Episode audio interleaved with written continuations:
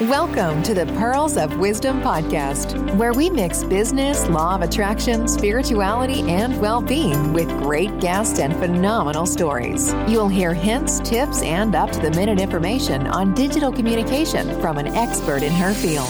Pearl has some wonderful individuals in her networks, and she will be interviewing them all at some point in the future. Enjoy your listening.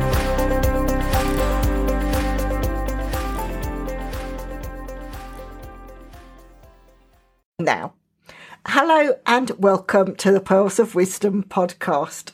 And once again, I have a really, really special guest on the podcast today. I've worked with um, John for years. We worked last time I worked with him is twenty twelve, and we've stayed in touch. And you will find the energy on this interview, the knowledge that John has, is absolutely wonderful.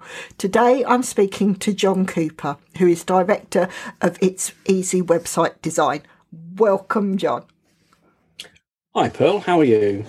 I'm good. I'm good. It's so good to catch up with you. It is.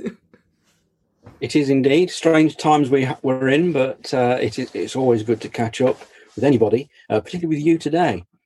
Thank you. It's a pleasure. Um, and as we know, there's always synchronicities and everything involved with the work we're doing and what we're doing. And we've asked, I've asked you to be a podcast guest for quite a while. So it was so good to actually find that space in your diary. So it's the new year where it's that little bit quieter, we think, in January. So I could grab that time and say, right, yes, let's put time in the diary and let's have a catch up. And so that all the audience members can listen and just learn from all the pearls of wisdom that you can share. Let's see what we can do for them. Most definitely. So without further ado, I'm going to jump into this first question. Now, could be quite a long answer for this because I've left it very broad. John, can you describe your career path to date, please? Okay, so for the listeners, we'll see in about two days. So now I'll try and keep it as short as I can.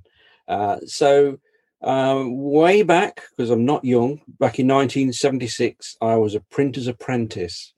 And so that was my chosen profession. Actually, it wasn't my chosen profession. I originally wanted to join the Royal Navy, but I used to be allergic to the common cold. And they said, no, not a chance. You can come here with that. So I'd been the idea of joining the Navy and became a printer instead, uh, which was fabulous. And I was a printer's apprentice for about five years.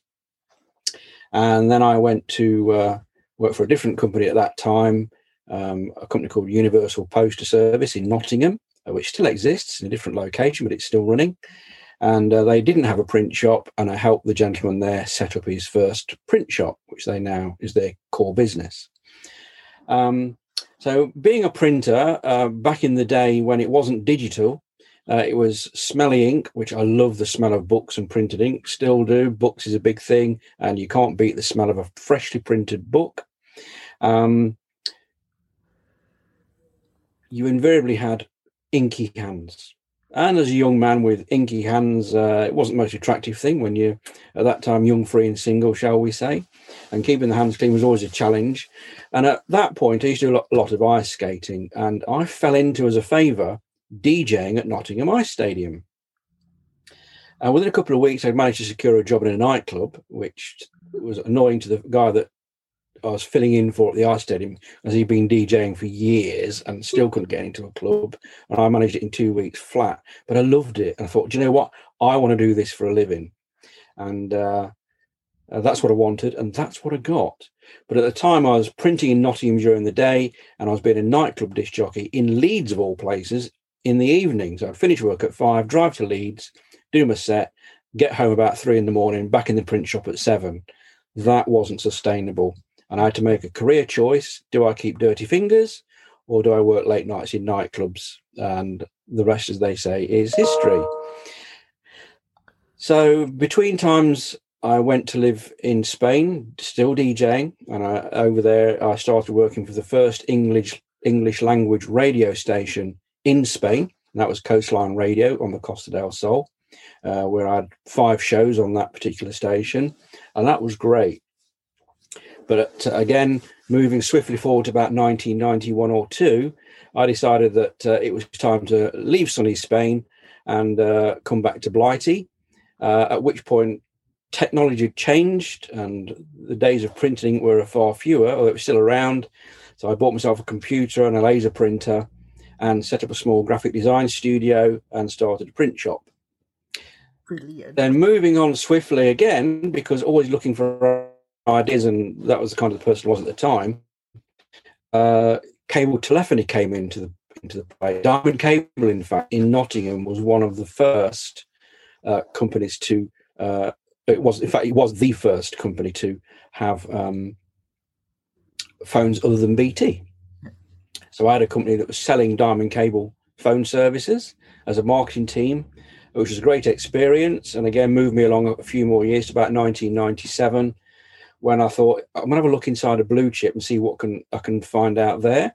And I went to work for a company no longer with us called Transco, um, who subsequently merged with National Grid to become National Grid Transco, which then changed to National Grid, as you well know, Pearl. Yes. Um, and that's where I stayed. It was only originally meant to be a three-month contract. I was a I was actually a secretary in that business, and uh, I stayed there until I left in two thousand fifteen, quite a few years later than the three months originally planned.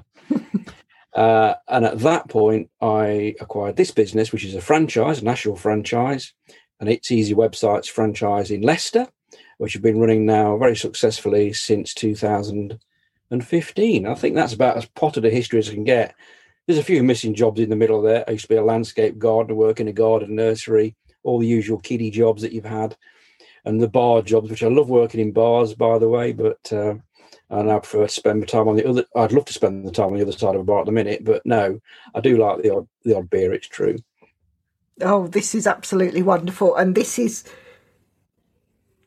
This is why I set these questions for the podcast, and we're fine. We'll probably dip into different areas of your career as we go f- further through the questions, because when I when I set these questions for each of my guests, I'm aiming for the listener to get to know your personality, get to know how you work. So ideally, if they think, yes, we like this bloke, he knows exactly what he's doing, they're going to reach out and they're going to want to work with you. And I say to the listeners, as I say to uh, all of the podcasts, make sure you have pen and paper handy, because this man knows his stuff. So you'll be taking loads and loads of notes, and you can come back, and we always share all the details on the podcast when I upload it. So you'll have all the links to websites, to social media, and ways that you can connect with John afterwards.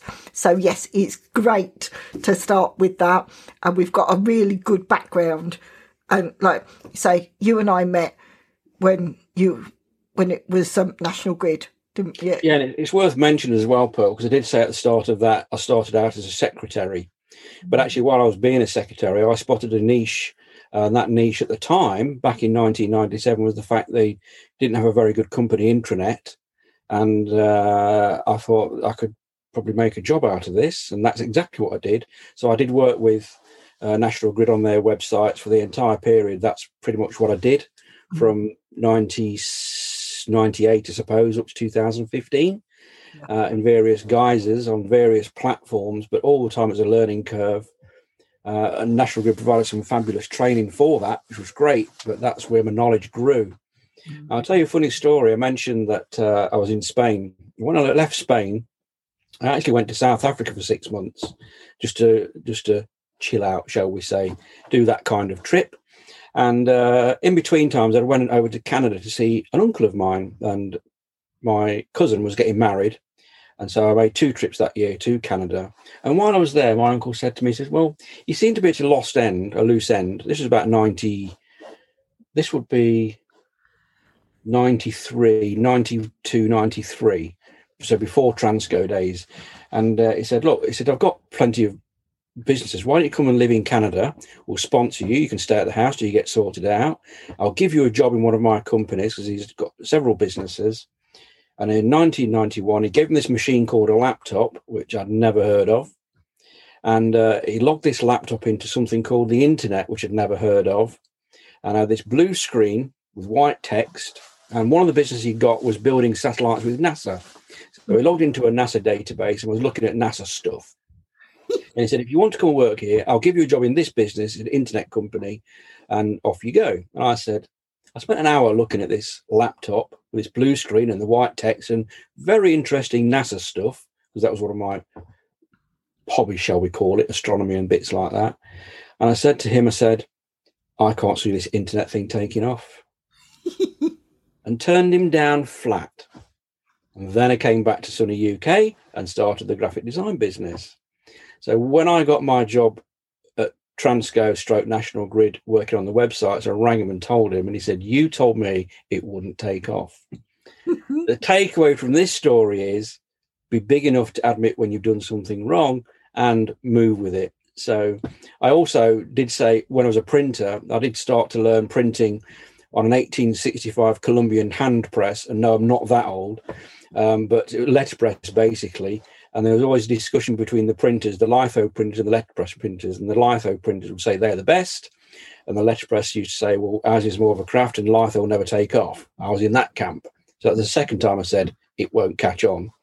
Uh, but um, yeah, so pretty much from when I got back to the U K, I got into the internet world, uh, having turned down what I later found out he owned North America's largest internet business. So it's a bit like telling Bill Gates to go and his, his plan's not going to work and I don't want any shares in your company, thanks, but I'm off.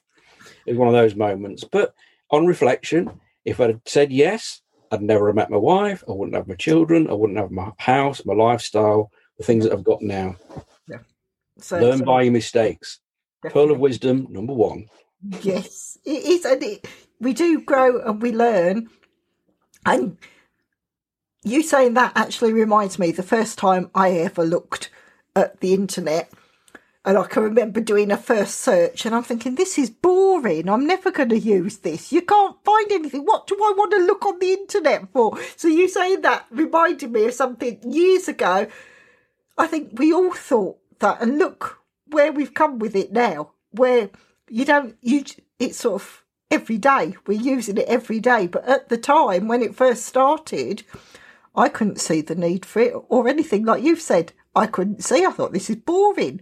I left it for ages after I'd had the first go because I thought, what do I want to look for? I'm not interested. Well, that's kind of it. I was interested in space technology and stuff like that, but I couldn't find anything interesting to read on a blue screen with white text. Yeah. But now you look at the internet today and, you know, I've got two boys, eighteen and nine, and I had a conversation with the eighteen-year-old and he was dumbfounded that when I was his age, it didn't exist. No mobile phones. No. It was phone boxes, computer. Nah. Pocket calculator when I was at school cost fifty quid. And that was in nineteen seventy-five. Yep. It was like, wow. Now it's, you get them free in a bag of crisps. Exactly. Kind of I, stuff. I can remember doing games, Commodore sixty-four and stuff like that. that. And The Hobbit was the thing. And you had to put a cassette in and wait for it to play. And yeah. Now, when we see with the PlayStations and Nintendo and everything, it's it's a different world, isn't it? It shows just how much we've come on and we've learned. We talk about the foundations, but from those very little foundations, just what's grown from that now. I know we're in the middle of a pandemic, but can you imagine if this pandemic was in nineteen seventy-six? Yeah. In a non-connected world. Yeah. It's... That would have been different again, wouldn't it? Yeah, there'd be different dynamics in so many different ways, some good, some bad. Yeah, absolutely, absolutely. I mean, this is where we're, you and I work with tech and social.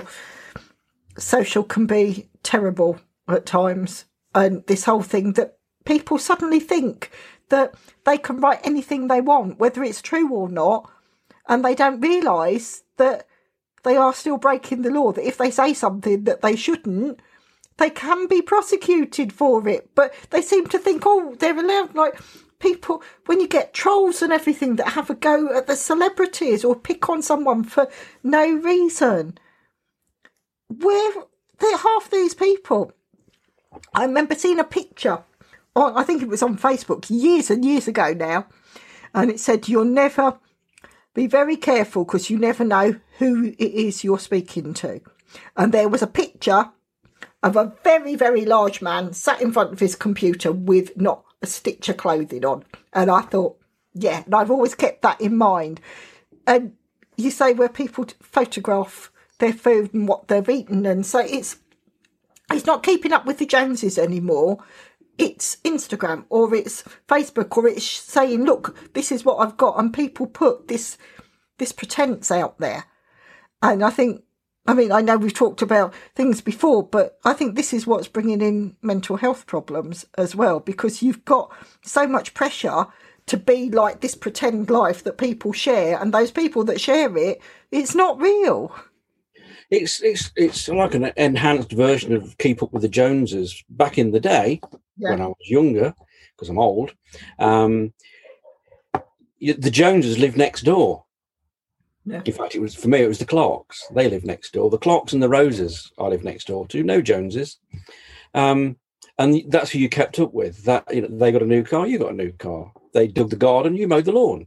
And that was the extent of it. Now, there's this expectation like, oh, look, I'm on holiday in the Maldives. And you don't post it to show off. You post it because everybody else is posting it. So if you go on holiday, there's an expectation you're going to post all your holiday pictures. Yeah. So when I had uh, my last son, Dylan, he was he's nine now. When he first was born, I was posting lots and lots of pictures on social media because that's what you do. And someone actually says, well, you stop posting all this crap about your son. I'm not really interested. Everyone had a go at him, saying what he actually thought, and actually on reflection he's kind of got a point, mm. because in the past you'd say I've had a son, and you might invite him to a christening and this, that and the other, or you might on the one occasion say, you know, congratulations, and that's a nice picture, and mm. but now you do get flooded with picture after picture, every birthday, every event, first day at school. I've done it, and everyone does the same. Yeah. But what has happened in that period with the social media side of things, so let's pull it back to business, is that there is the expectation that you have a social media presence if you're in business. If you're in business, there's an expectation that you should have a website. I was talking with someone just last week, and the reason they wanted a website was because someone had said to them, you're only on Facebook. I couldn't take you seriously as a business. So they wouldn't deal with him because he didn't have a website, which on reflection is crazy. And yes, I'm here and I'd, I I build websites. That's what I do. And so you'd think, well, that's great for you, John. But actually, you know, the first question I ask a customer or a potential customer isn't what website would you like? It's how can I help you? Tell me about your business. We understand the problem. Now, at the end of the conversation, it might well be, they don't need a website or a new website or something else. And that's a strange thing to say, but for me, it is about helping the person. And sometimes that help doesn't necessarily mean a sale. Now, in the future, I've in the past talked to someone and they've not had a website, but that person has passed me three customers yeah. who have had websites because they remembered that when I spoke with them, I didn't try and sell them something. I tried to understand the problem, which I did. I helped them out.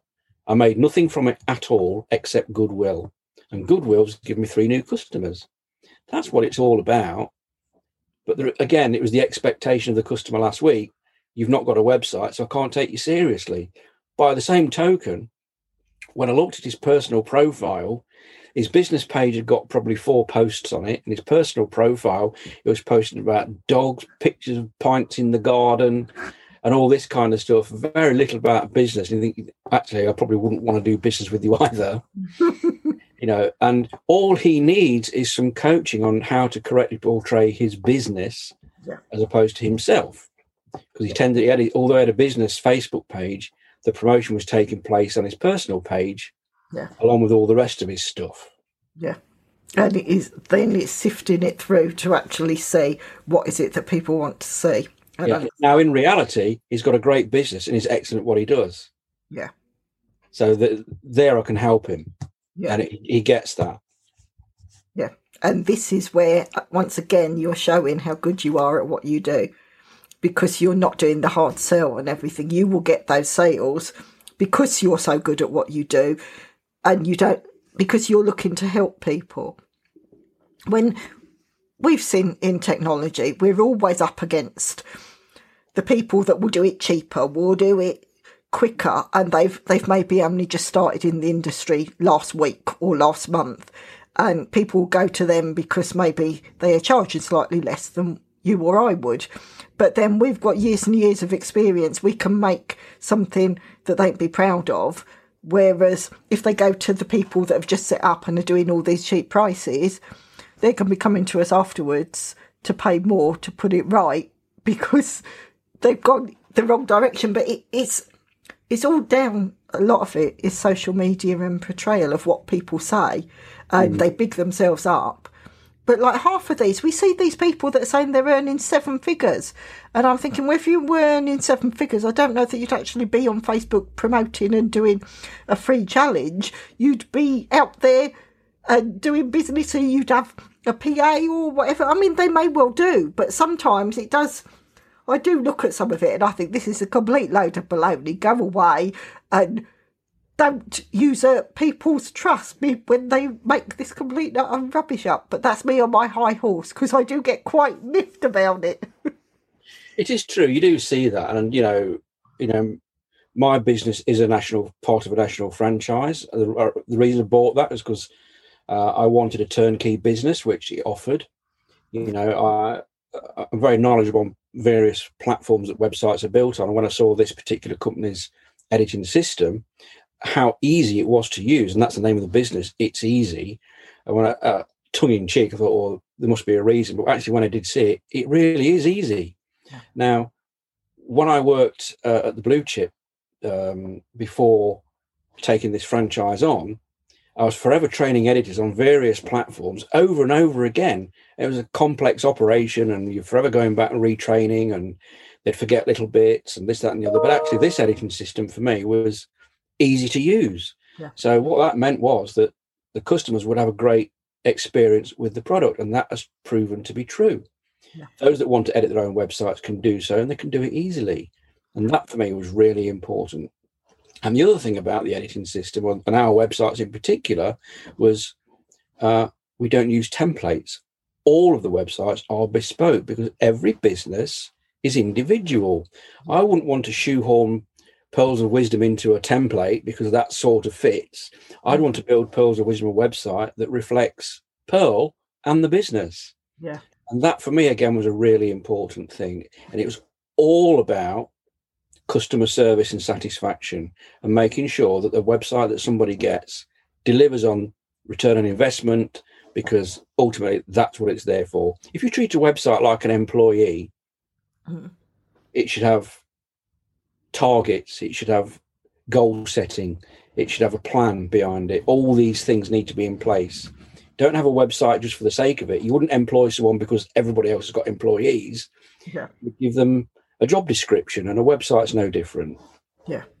Yeah. Completely, completely agree. I mean, already the energy on this interview is high, and we've got so many things that we can discuss because we've got that experience in it. So it's just it's just brilliant. I'm going to move on to the next question. Now, you might have touched on it in your introduction, but can you name three things that made you choose your your current career and why? I think you have touched on bits of this.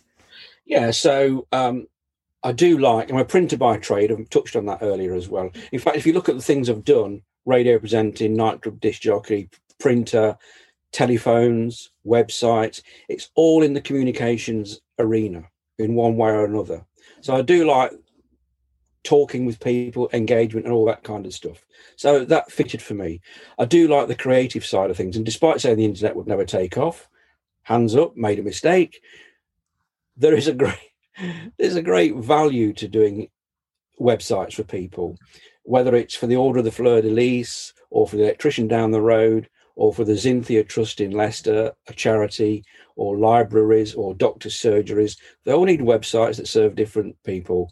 And every time I re- launch a new website, there's a piece of satisfaction that we were involved in helping your business grow. In fact, our strapline is helping your business grow, and that we're there to help. Yeah. So finding the right business to do that was the first challenge. And originally, I looked at setting up a web design business for myself on my own, going through the mechanics of setting up a business, all the rest. Certainly I've got the knowledge to build websites, not a problem there. I needed to do some business learning, which I'm still doing today. I have a business coach. I work with them closely all the time. Uh, and a big takeaway, if you've not got a business coach, get one, because they're fabulous. They see what you don't, and they're blunt. Yeah. But finding the right website idea was really important. But what brought it home to me was actually a conversation with my sister. And back five years ago, she said, "Hey, John, guess what? I'm getting a website built." I said, "You really? Guess what I do for a living?" She said, "Oh, yeah, I forgot, websites." So she paid this guy to build her a website for two thousand quid. And he was charging her forty odd quid a month and fifty pound for updates. But it took him eight months to build it. Eight months. And uh, I kind of asked the question, how come it took so long? He said, well, he got busy. He got three customers on the go. I said, well, three customers? That really shouldn't affect anything. I said, so I figured, okay, so the, the, the takeaway here is maybe I need a team behind me before I start. So then I looked at the franchise market and the franchise sector.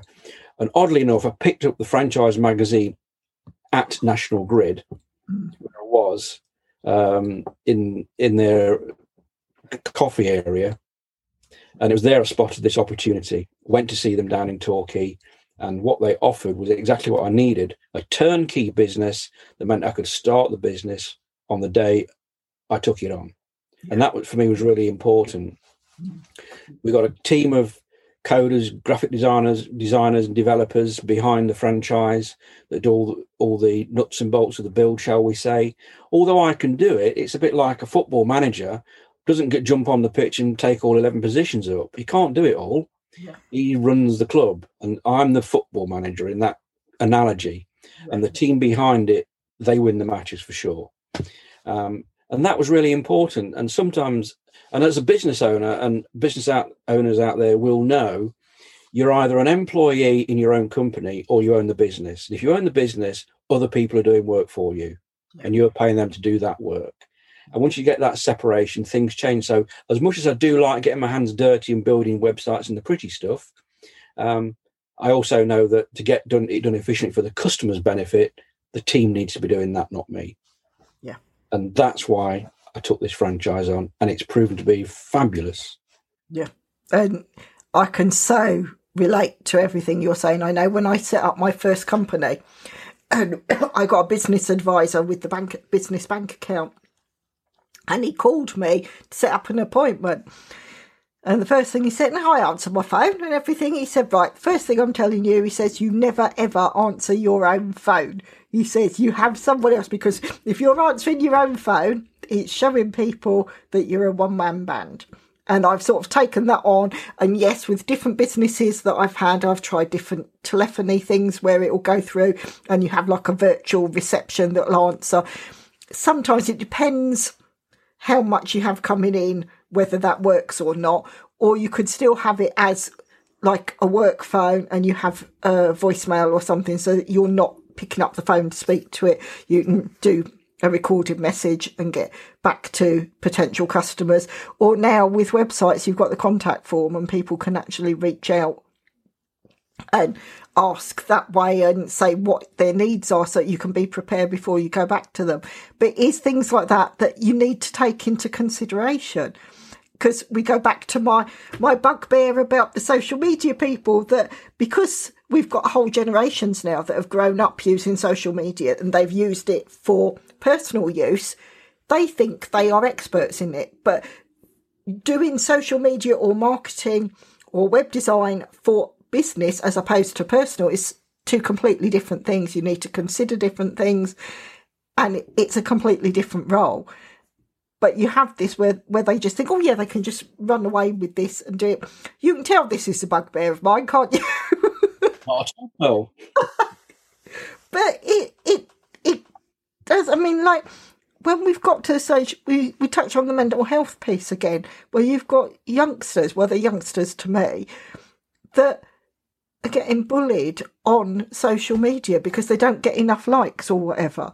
I mean, yeah, you and I have got large networks, but I'm the first to say to people, Doesn't matter about the numbers.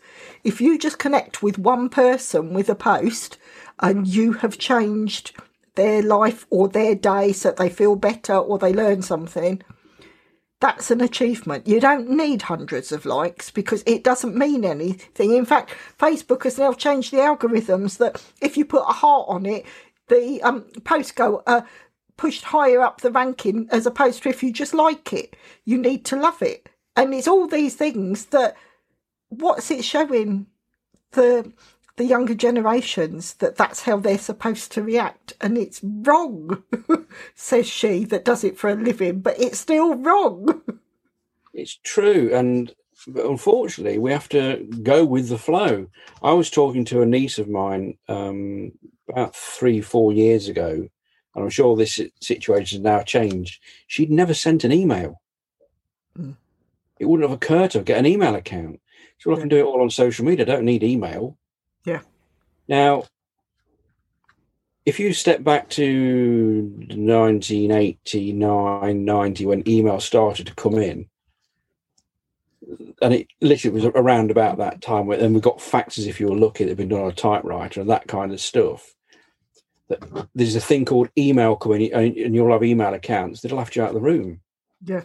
But now we're getting to the point where email will start to become a thing of the past. It will go at some point. Yeah. And when you look at the younger ones who've never had email, wouldn't think about getting an email account. And the only reason you get an email address is because you need an email address to sign up to an account. Yeah. That's the only reason that they, they get these things, to fit in. Yeah. Because at the moment, the only mechanism to get certain products is please enter your email address. Yeah. And as marketers, we know the value of an email address when you're marketing to companies. Yeah. That's how business is currently done. That will no doubt change. Um, I don't know when, I don't know how, but it will. It'll change. You know, when I think back to the print shop and uh, Roy Brown, the guy that owned the business Brown and Skevington, where I was an apprentice, he would sit at his desk manually writing everything into his ledgers. Yeah. Um. And that was how it all worked. It was all on paper and lead type and things like that. Yeah. You know, he was originally a professional footballer. He played for Notts County, but then he was doing what he was doing and he had a print shop, and that was the world back then. Now, if you're a footballer, well, that's a whole other conversation, but things do change. But in the meantime, in the business side of things, you have to go with the flow of what is current. Yeah. Unfortunately, that means you need to be, and not necessarily all of the platforms, but involved in social media to some degree, because it's an instant thing. So websites are dynamic by their nature anyway, but not as fast or responsive for getting uh, a response as perhaps LinkedIn would be. Yeah. And I guess the way to look at LinkedIn is the businessman's Facebook, because more and more it's getting a little bit social in there. Yeah. Which might end up spoiling it, I don't know. And I was one of the first million people on LinkedIn. I had a, a badge at one point, and that seems to have vanished. There are lots of people on there now. Um, but certainly getting on the right platform for your business is important. So do I use Instagram? No. Should I? Maybe. Um, and like, as I call it, hairdresser syndrome. I've got no hair, but they always tend to picture a hairdresser with a bad haircut. And so as a someone building websites and working with social media, I don't post perhaps as often as I should do. Uh, that is about to change. But again, it's making sure that the platform that I use is the right platform, conveying the right message to the right audience. And once you get the audience segmentation right and the platform right, then it becomes useful and part of your marketing mix. But yeah, you shouldn't have to do everything. But at the moment, there is an expectation you should be found on social media or on a website, and that's what you need to do. Yeah, but there is so much about, I mean, we say about the, the current situation, so many businesses are needing to pivot and to take what they do, whatever widget they're selling or whatever, and actually put it online. And that's where your and my skills come in so much. And I, I, I've started this year in a really positive viewpoint because we've got Brexit done now. Um, things are going to change. So how many people I mean, it is, it's like a brand new start. We can completely pivot and do new things, but you've got the experts that can help guide and take everything online. COVID isn't going to be here forever. It's going to be here for quite a while yet, I think. But it's it's been a massive learning curve for people to show that, like I think we said earlier in a previous conversation, if this current pandemic had happened in the seventies, we we wouldn't be talking to each other. We wouldn't know what was going on. Whereas the fact that it's happened now, we have the likes of Zoom that we're doing this interview on. We've got social media that people can share. We can see things that have happened. Some of it is, we see this fake news thing and you need to learn what's true and what isn't. But it's being aware to use that information. And that's the stuff that you and I have grown up with. This is our, our technology understanding is probably greater than most people because we have seen it grow and we've got that to back it up and we can see why it's grown and pivoted to where it is now. And it goes back to the communication side. If you can understand the key learning styles and you, the audience demographic and what area you're speaking to, you know how to connect with them. You know whether to do an image, whether you should actually write some text, whether you should do a video to say, well, why not do all three and put them on different platforms so that you've got that understanding and you cover everything. That's right. And, it, you know, a, a really bad analogy might be opening a, a ski resort in the Costa del Sol. If you don't get your audience and demographic right, that's what you do sometimes. You open your ski resort when the sun shines. Yeah. And there's a beach. It's just not going to work. And it really is understanding who you want to talk to, because the reality is you can talk to the entire world. Yeah. But if you're a hairdressing salon in Leicester, then the whole world's not of interest to you. No. There might be a, oh, look at this little place in Leicester. They do these great hairstyles and you're sat on Bondi Beach reading about it. Mm-hmm. Is that really useful information? No. You've just wasted some marketing time getting it to that audience, which is very easy to do. Yeah. But actually, making sure that you get your audience right for the, whatever you're doing is really important, because you, and you also get to make sure the tone of voice is right for those audiences. Yeah. You know, they're not your mates down the pub, mm. and depending on what you're doing, you, the tone of voice has got to reflect your business, because yeah. now more than ever, online is the shop window. Yeah. We're seeing it all the time. The big retailers are shutting down even before the pandemic. The high street shops trying to fight back, and then the pandemic comes along, um, and then all these shops are now online. As you say, back in nineteen seventy, uh, if the shops are shut, you didn't shop. Yeah, where would we be? Yeah. And it is about flexing with the time. So we talked about, you mentioned Zoom. We're having this conversation over Zoom now. Pre-pandemic, I'd never used Zoom. I'd had conference calls and I might have gone go to meeting or some other technology or Google Hangouts or whatever else, you know, used something in the past. Um, but on the rare occasion, it's like, blooming hell, we're going to have an online meeting. Now it's like Dylan, my nine-year-old, has online meetings with the school, for example. Yeah. But when it comes out of the pandemic world, you know, I'd spend twenty percent of my time in the car in a working week. Mm.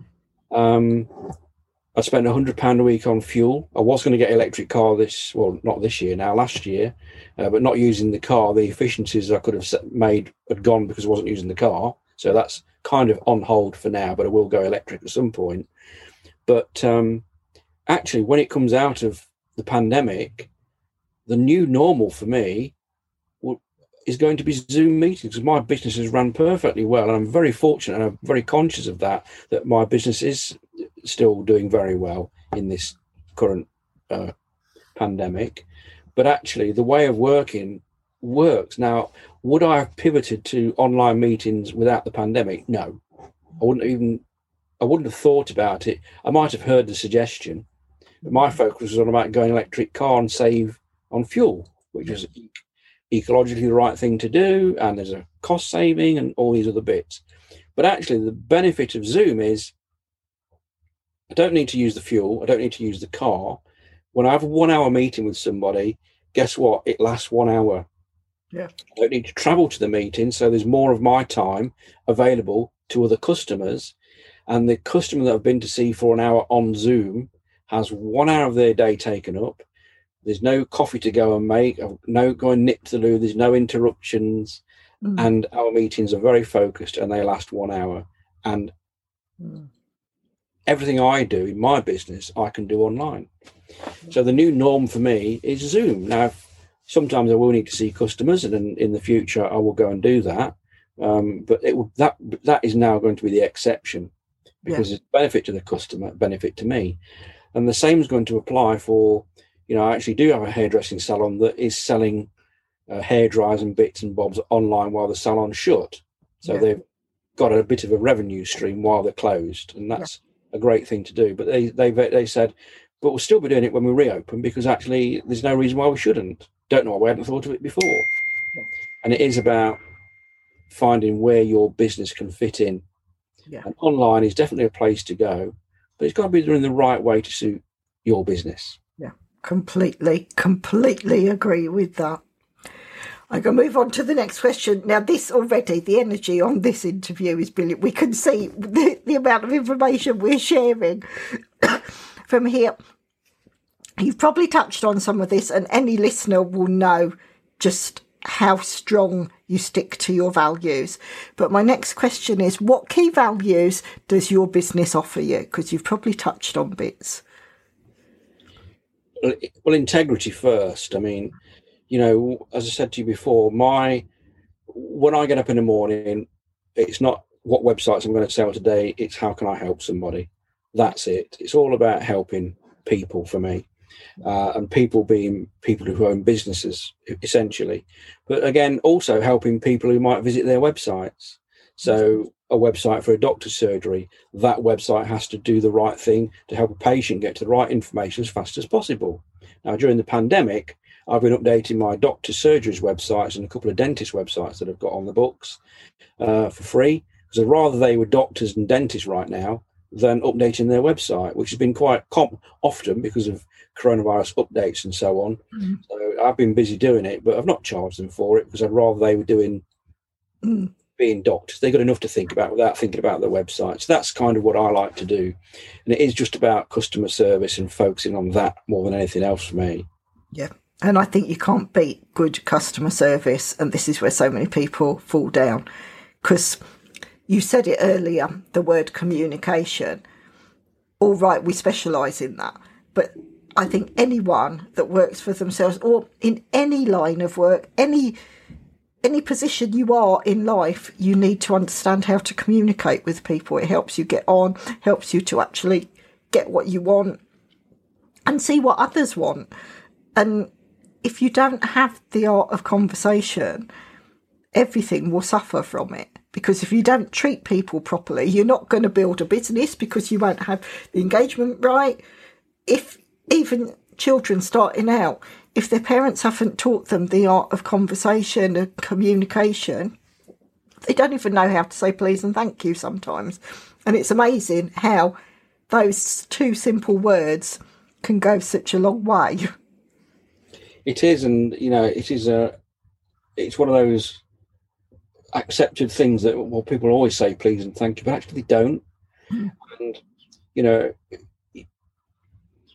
some customers might be excellent at what they do. So let's say pick on an electrician, for example, or a plumber or a holistic therapist.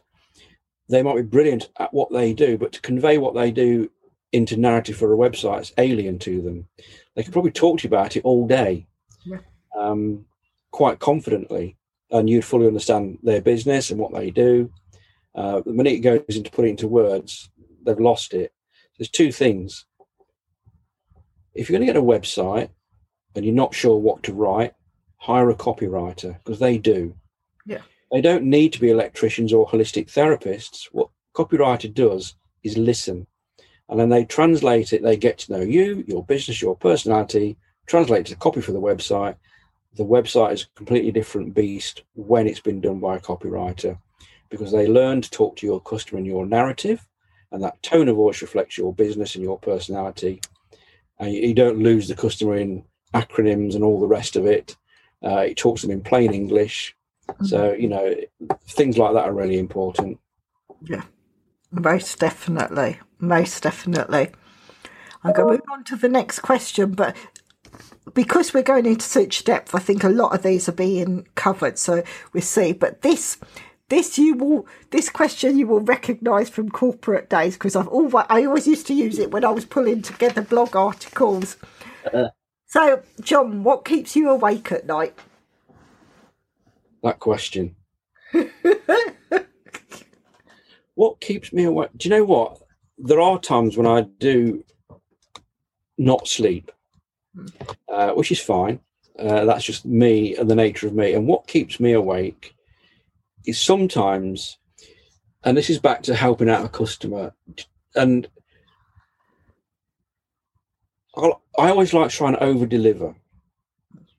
So I'm working on a website at the moment. I know what they're trying to do. I know what they're trying to trying to achieve in the business, but there's something about it's not sitting right and it's not making sense. So last night I was two o'clock in the morning. I was sat with a pen and pad making a few notes. And once I'd made a few notes, then I went back to bed and I was fine. And sometimes you just need those pen and pad moments.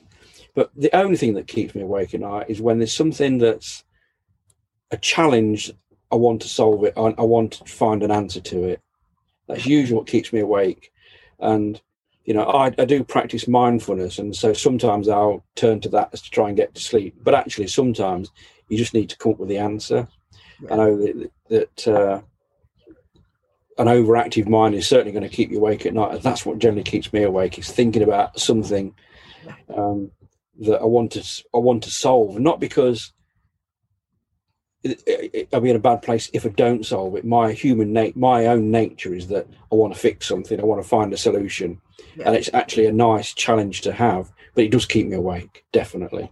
Oh, yeah. I can so relate to that because I tend to do the same. When you said two o'clock, I woke up and I looked at the clock and it said two twenty-two. And that's when I woke up this morning and I did not go back to sleep. I tried and I thought, no, I've got ideas going through my head. I've got, um, I was doing Instagram posts. I was doing Facebook posts. I updated LinkedIn. And so all these people, if if they then listen to this interview and they think, oh, that's why Pearl woke me up at three o'clock when she was sending a message because their phone went off or something. But it is, I think, again, working for yourself, the dynamics of it, if you really love what you do, you don't ever switch off. So you are always thinking, what's the next thing? And if you move into like a new campaign or something, it's constantly going to be on your mind. And I know people will say, take devices away. Well, I use my phone as my alarm, so I'm afraid that's always beside the bed. I have got to the thing, I've set the thing, so I've got sleep time, so it all, and I stop certain calls. And I have had people that have called me. I start to wind down from eight thirty. I mean, I'll still sometimes be on Zoom calls, but I start to wind down from eight thirty so I don't receive calls. And I've had people that have called at half nine and I haven't answered, and I've gone back to them in the morning and said, I'm so sorry, uh, the phone's set to that. And they've said, oh, yes, well, that's a good idea, I should. But then I sit with my iPad. I take that damn thing to bed. And if I wake up in the night, I'm doing like you with your pad and paper. I'm writing ideas down. And I think that's That's just the way. It's the passion we have about what we do. We love what we do. So it's a positive way. Now, if I, in the corporate world, when we ask that, they always say, oh, I'm worried about this. I'm worried about the next um, financial year or the quarter and if we can deliver yeah. on that. But now when I ask the question, the answer is about passion. You either get people that say, no, nothing wakes me up, I'm happy, and that tells me they're really happy in what they're doing, or the likes of you and I that wake up in the middle of the night and sit there and work on something because we have the passion as well, and, and we just want to keep on going. Yeah, and it is that. I mean, it, it's uh, some, some would argue it's a bad thing to be doing that, but actually, on balance, you know, if I need to take time out during the day for half an hour's nap, which is very Churchillian, but I do it. Yeah. You know, I can a power nap for me in the middle of the day is great. Yeah. Um, and But some would say, well, you're not getting proper sleep, or maybe that's true. But some days, you know, you think, you know what, I'm going to have a nap. That's fine. Um, but uh, no, if something's troubling you in sleep, then yeah, get up. And the reason I use a paper and pad, it's purely because that once I get on an iPad, I'd be reading the news, flicking Facebook, and that's a discipline I've put in. Yeah. It's not pick up technology to record my idea or solution, but do it on pa- paper. Yeah. And that way I don't get roped into something else. So at two o'clock, Pearl, by ten past two, I was back in bed, whereas you're two twenty-two, you're still up. Yeah, and I was still up at twenty past five, and then I thought, stuff it, I'm like, I'm getting up now, it's pointless, I've laid there, so I just got up, and that was it. But I was networking with um, thirty-five businesses at six o'clock this morning. Yeah. So I've, I've, I've been, I was up early anyway, mm-hmm. but uh, that's how I started my day today, was with a networking meeting with thirty-five other businesses, which is great. Great start to the day, but I probably only had six hours sleep last night, but I'm all right, and I might I might have a nap later. I might not. But then, because the sun's out today. But you see, other nights you might find that you just sleep right through, and then you make up for it. Yeah. It it just depends what work needs to be done at the time. But it's always good to get that so that the listeners can hear and see exactly the personality set that you've got. And they can probably relate to everything you said there. So that's all good. It is. It is. Right. We're now, I've, I start off with your career so the listeners can see uh, how your personality is formed. We've seen about what keeps you awake at night. I'm now going to ask you, where and how do you work best? Because you've already told us that bits of it change. But again, it's so the listener could potentially become a client or a customer. So where and how do I work best? Well, because of the nature of the business I've got, um, I don't need to be sat with a customer to do do the work I do. Uh, so I actually now have a, a home office, small home office in the corner of the garden, which is lovely. So when the, when, the, when it's nicer weather, I can open the door and it's a bit of fresh air coming in and I can hear the birds, which is lovely. So again, nice, nice environment, nice and quiet, out the way. Um, in pre-pandemic world, I'd go and sit in coffee shops, and invariably I'd go and visit the customers and spend all day out and about visiting my customers and working with them at their premises, uh, because to get a good feel for a business, sometimes, in fact most of the time, you need to at least visit it once. Yeah. Um, you know, so there's an equestrian centre in the village, they've had a new indoor menage built, it's one of the best in the Midlands, it's mm. You know, it's a fabulous, fabulous facility, and I've watched it go from the plans to breaking the ground to building it to running the first events. Mm-hmm. And you can't get that sat in the little corner office in the garden. No. So it was great to get involved with that from the early stage and see it develop. Um, some customers really want you to see their brand new office or showroom or building. Well, a few customers have moved premises in the last two or three years. And I've gone to just that. I've gone to their openings. I've gone to their open days, mm-hmm. and things like that. But again, it's all about, not because it's a, a little soiree to go and have a glass of wine and a cake somewhere, but it's about to actually be actively involved in what the customer's trying to do for me. Yeah. So, you know, seeing, working with them at their premises. So some customers actually go and spend two or three hours there. Uh, as a mindfulness teacher I work with, and when I go there, I'll spend half a day. And we can sit in the Cootie, which is a their uh, place where they teach their mindfulness, uh, which is actually in his back garden, but it's a great big building. Uh, but we'll go and spend time there, and he gets a level of service that he wouldn't necessarily get from, you know, a, a larger company based out in Manchester or Belfast or somewhere else. I'm actively, I'm really genuinely interested in what he's doing and how can I How can I help him do that? So I love to spend time with my customers, but when it comes to getting the most work done physically, then it's out the way. I'll stick some music on in the background, or even a film, and let's listen to the film soundtrack in the background, and then I can work away. I can't work in silence, though. It has to be said. It has to be something on in the background. Yeah. I must admit, I've got quite a few YouTube playlists that it might be some of the um, binaural beats or something that helps with the concentration, because is when you're doing that, you do work. I can't listen to films. I can't listen to audio, audio books, because much as I like to um, multitask, if I'm really concentrating on writing the content and I've got other sounds, I can't, I can't, because I, I zone in on what I'm listening to. You see, my lovely wife will work in perfect silence. Mm. I can't work like that. So when we don't work side by side, because we drive each other nuts otherwise. I can cope with the quiet, but I work better with noise. It's yeah. true. Yeah. And it's finding your own balance, really. But no, I actually, if I'm really, really honest, I'd rather spend time with a customer. But yeah. at the minute, I can't do that. So next best thing is Zoom. Yeah. Yeah, I tend to find, I mean, most of my work now is done on Zoom. And although, yes, I've been shielding, it's just me and my dad at home. And I've got diabetes. So as soon as Um, pandemic came in, I thought, no, I'm not going anywhere. And literally since March last year, I don't go out hardly at all. But I don't feel as bad as I would, because I, I talk to people all around the world mm. on Zoom or on social media or something. So I'm communicating. I don't feel as if I'm isolated.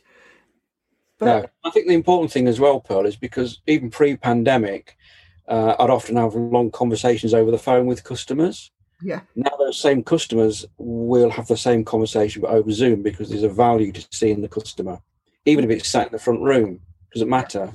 Yeah. You know, uh, I think uh, people like, you know, if you're we're social animals by nature, and actually, while you can do stuff over the phone with Zoom, it's great because you've got the laptop in front of you, so you've got both hands available to do typing where needed. We can share screens, we can see what each other's doing, and there's more of a connection than a phone call. And I guess this is getting almost Star Trek-y in the fact that the communicator is going to include a picture every time you talk to somebody. Yeah. You know, already the phones, the smart watches are doing that to a degree. Yeah. And it's only a matter of time before a phone without videos won't exist. Yeah. You know, and there's a, and the reason for that is people do like to talk to people. Yeah. And so the pandemic's kind of brought things forward a bit. I think Zoom would have occurred anyway, or there are other brands out there. Yep. You know, would have occurred anyway. It's just accelerated into where it is today because of the pandemic. But actually, it's not a bad way of working. Yeah, and you do. I think it's taken away some of the pressure. We talked about this before with the corporate days, mm. that by doing this, even though you're working at home, you can have a start time and you can have a finish time. Mm. Now, when I was doing the commute to Westminster every day, I might finish and leave the office at seven o'clock, but I wasn't going to get back and step through the door until ten o'clock. And if the trains weren't running properly, sometimes it was twelve o'clock and I'd be on the six o'clock train the next day. So you'd be turning round and everything. And the amount of people, especially the higher up we go, when I was working with C-suite, and I'd hear people saying, you get a director that finally looks at his emails on a Sunday, late on a Sunday, and they send an email at eleven o'clock at night. And then he's shouting at people in the morning because they haven't read it, because it's been the weekend and they haven't actioned something because he's sent it too late. And these, hopefully, when you're working from home and everyone's working from home, that isn't happening so much. You're actually getting... All right, yes, the commute, if you're going from upstairs to downstairs, depending on where your office is, or going to the kitchen or to sit on the at the dining table, it's a much shorter commute. But it means then, yes, when you finish for the day, you can switch off. If you've got a work phone, you can turn it off and you can have the personal me time, the mindfulness, as we've talked about before. So you can actually go in and spend time with you. Yeah, and it's true. You know, this this way of working now online, uh, it is actually giving time back. You know, even when I worked uh, over in Warwick, it was hour and a bit there and hour and a half back. So let's say two and a half hours out the day. At one point, I worked in Northampton. It was two hours each way. So yeah. four hours of the day, I was sat in the car. Yeah. Week in, week out. On top of the hours I was putting in, it was yeah. ridiculous. Yeah. Um, But actually, when you work remotely, the biggest thing that you earn is time. Yeah. Now, you can't buy time. No. That and love. You can't buy either of those, but actually you can share the love because you're at home more. Yeah. And the time is is is the, is the big benefit of where we are now. That might not sit well with a lot of people because they, you know, depending what industry they're in, and they need to be out and about and fully accept that. But for a certain portion of the population, there is an opportunity here to have more time available. Now, that time you could use however you like. Time with your family, time helping charities out, time helping other people, but it's time. Yeah. But it's time you don't have to sit in a car, for me, is an absolute yeah. win-win for everybody. Yep, couldn't agree more. And I think we are going to see a change, even from the large corporates, because they're going to find they don't need the overheads of as large an office. They might have a smaller office that people hot desk and they only go in at certain days. And people work from home more because if they can find they can do it, they don't have the electricity or fuel bills. They They don't even have the rent on the buildings, do they? There's so many things they don't have to fork out for. So you never know.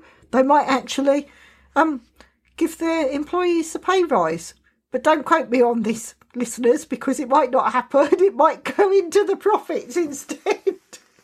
And there's other things you can think about as well. I mean, the hospitality sector has been absolutely whacked by this. And I've got friends and customers in that sector that are really struggling at the moment, and they're trying to do what they can to stay afloat. And, you know, for them, or, you know, anything we can do to help them has mm. got to be good, because at some point we all want to go back to a restaurant or a pub or to an attraction or whatever it might be. We all want to go on holiday. Those things will come back at some point. So what can we do to help them?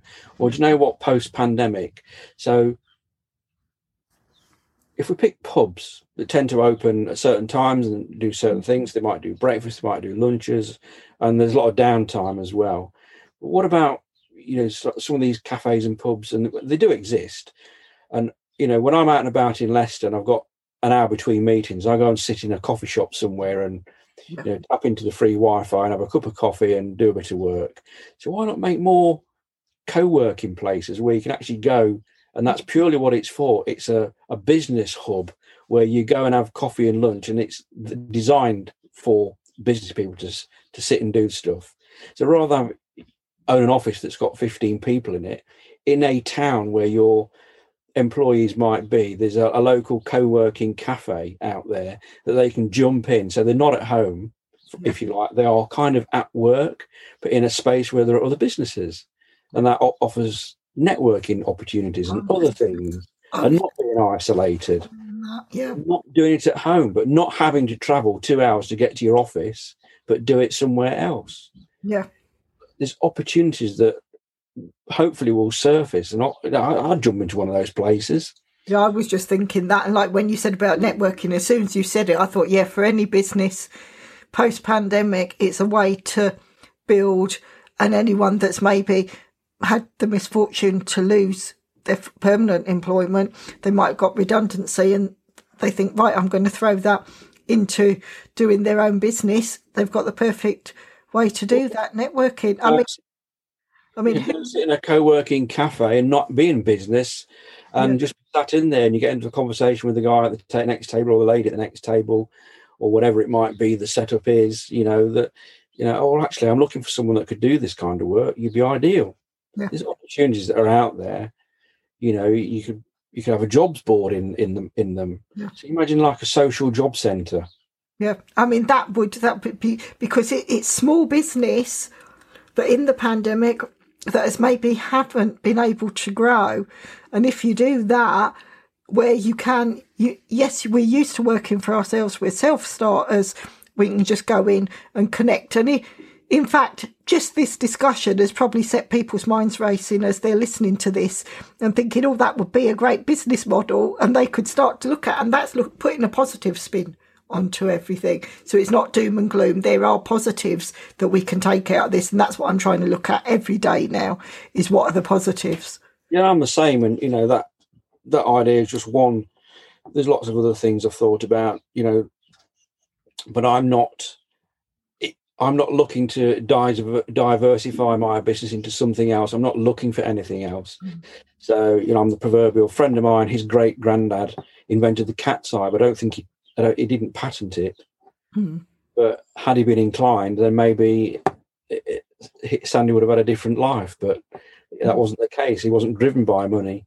And for me, you know, it's all about back to that helping people piece. And yeah, if, if If a friend of mine who's got a pub suddenly thinks, do you know what, that business hub idea and to be open for people to use it sounds like a good one, because ultimately the business then capitalizes on restaurant meals later. They might use it for other things or whatever else, or it could be a guest house that's empty rooms, or a commercial premise that could, you know, adjust their licensing or rate rateable value to, to offer a cafe service or something else.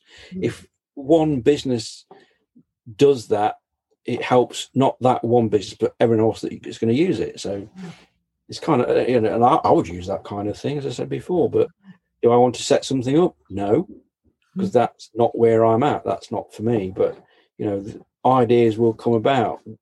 Back to the electric car, will I get one? Yes, because we're going to have to anyway. But I did I did fancy a new a new car, because my car's, I don't know, twelve years old. I don't mind that. It's a nice car. Um But it, it drinks petrol, so I want to change that. Be, you know, think about the environment's really important. Yeah. Uh, so those changes will occur. Um, but yeah, not driving. There's a quick way of fixing that, which is yeah. what's happened now. So again, find the positive. Yeah, definitely, definitely. Loving this, loving this. Now, where are we now? You might have already touched on this, but what tools do you use to make your work life easier? Well, that's interesting you've asked that question, Pearl. I've been working with a guy called Richard Woods. Richard uh, was on The Apprentice. He came second uh, very well. In fact, he was on T V the other day on Apprentice catch-ups, or best of or worst of. I think he was on one of the worst of bits when he got grilled in the boardroom. But he's a very nice man, and he's got a lead generation business. And part of what... Um, Uh, what we're doing at the moment with, with Richard is finding ways to automate the processes. Mm. So one of the big things I've picked up and started using recently uh, is Calendly. So yeah. It's a calendar application. So it used to be I'd backwards and forwards between my networking people or businesses, trying to f- find slots in diary. Now send a link, say, here's a link to my Calendly.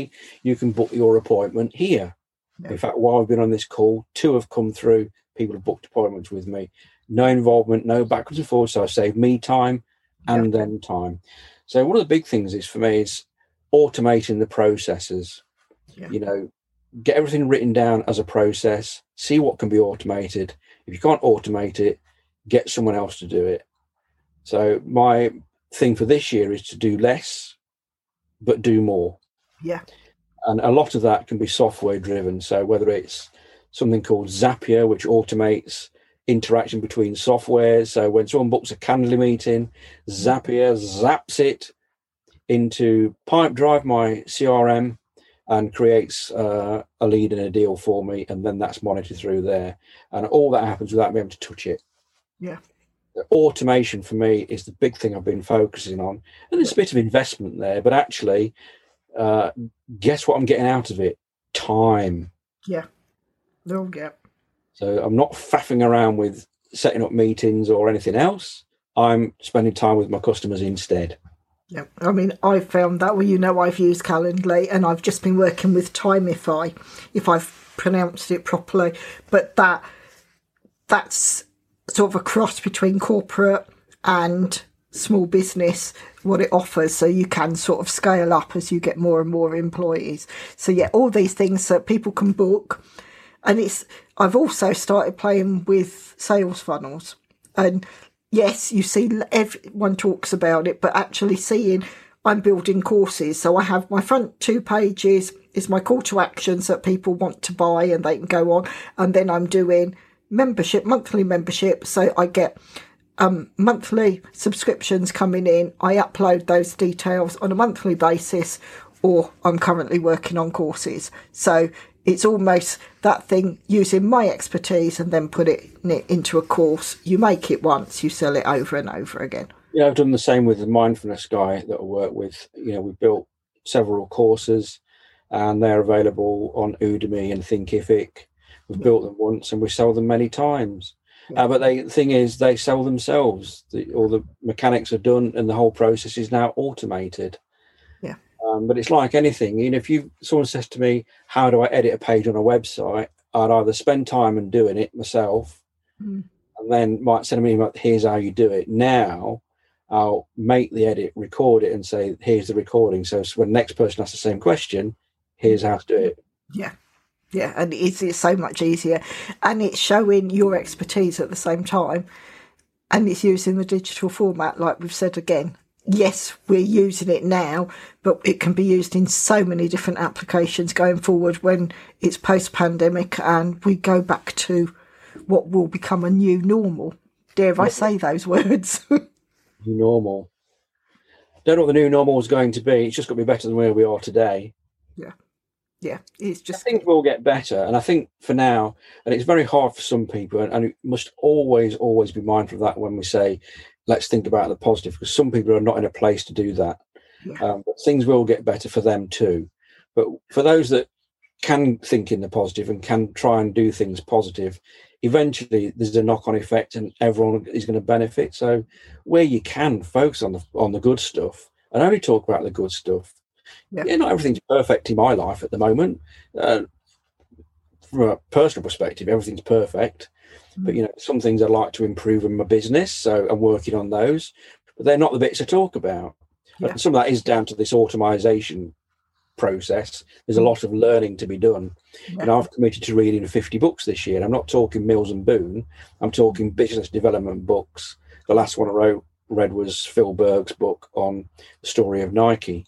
Uh, which is great, you know, and if you can learn something every day, you know, uh, my action coach, I've got an action coach, Phil Nassau, you know, he says, don't do nothing, do at least something to help your business.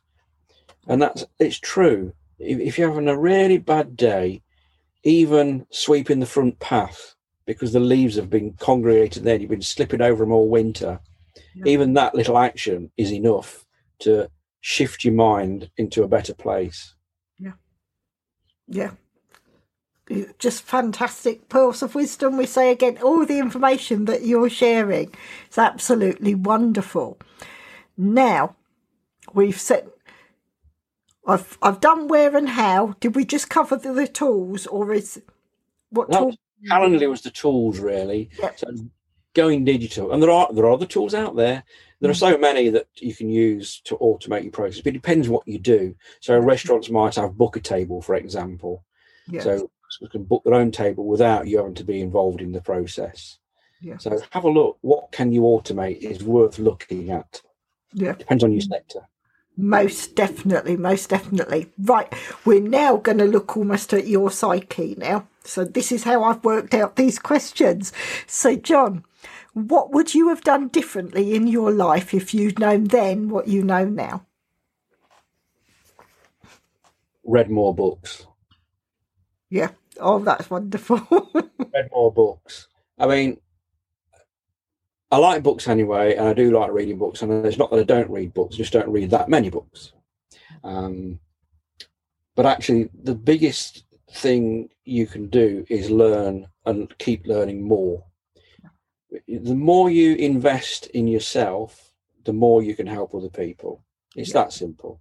Yeah. And if I'd have known better, I'd have invested more time in myself. Because while I've been successful in all the things I've touched, you know, touched on, be it being a radio presenter or working at National Grid or building websites, you know, the only way I've got better and the only way I've learned to do it all is actually to learn it. Yeah. So it is committing as much time as you've got to learning. And yeah, when I was younger, maybe I went nightclubbing a bit too often. I'll be honest, we all, we've all done it. Right. Um, but did I spend time reading books in my downtime? No, I probably watched T V. Mm. Yeah. So maybe part of that is I'd, I'd have, I would have spent less time watching Fawlty Towers. Yeah. now we all binge watch Netflix, don't we? Wonder that, because my nine-year-old watches it every day. Yeah. Sit and watch it before he goes to bed. It's his nighttime treat, watching Fawlty Towers mm. or Flowery. But you see, sometimes we talked about what keeps us awake at night. Sometimes, for me, I'm afraid it's Netflix. You get you get so used to now. I can't watch a programme that's weekly because I'm so used to seeing it get to the end and it automatically plays the next one and you want to know. And it's yes, it does make you stop and think, doesn't it? Well, it's interesting, you know, if, if my wife had her way, there'd be no T Vs in the house at all. Yeah. Um, but she, there is something value in what she's saying there, because you know, I don't watch soap operas. No. I've caught the odd one or two before, but I would never watch them because I know people who watch them religiously. I have customers that say seven thirty, I've got, I've got to go because Coro's on. Mm. You know, you shouldn't let something like that steal your time. No, because that's all it is. And it's nice to escape to it. Yeah, and it's nice to escape and watch a film for a couple of hours. Um, but to be dependent on, you know, crikey. Coronation's been the street's been going for the, my entire life. I've could have been watching that for my entire life. I'd love to work out how many days would have wasted had that been the case. Yeah, but yeah. No, no, no. Anything, I... definitely more time on learning. Yeah, I love that idea. Really love that idea, and I couldn't agree more with it. And it's something I think the listeners could take in and see. Yes, definitely. And we've got the time to do that now. We talked about taking time back. Yeah, and to be fair, there's. You know, it, it's something you can start right now. You don't. I think. Well, you know, I'm, I'm sixty now. I don't mind saying I'm sixty years old because I now look about seventy. But, um, but um, you know, is it too late to be starting business? No. I mean, I started my business when I was fifty-five. When friends of mine were looking at retiring, yeah. And they said, "We must be mad. You could, you could actually not work if you wanted to." I said, well, there's the point. I don't want to. No. You know, so to, to get the most out of my business, I'm going to spend a lot of time learning stuff. Yeah. And I do courses every day. I've got LinkedIn Learning. Mm-hmm. I've done some O U stuff. I've done some other learning stuff. I've been on courses, seminars. And you know what? I walk away with at least, as long as I walk away with one golden nugget or learn one thing from a book, it's yeah. something I didn't know yesterday. Yeah. And that is what's so brilliant. It It really is. Excuse me. Now I'm going to move on to this next question. What is your biggest challenge and why? Uh, what is my biggest challenge and why? That's a great question. So my biggest challenge, I think, is probably apathy. And I say that, and I, I want to point it to one particular thing. On my bookshelf, I look at over there, there are lots of books that I'm using to research my novel. Now, I'm writing a novel, don't mind sharing it, about fairies, as in little things with wings. Well, that's the picture that people see, but fairies.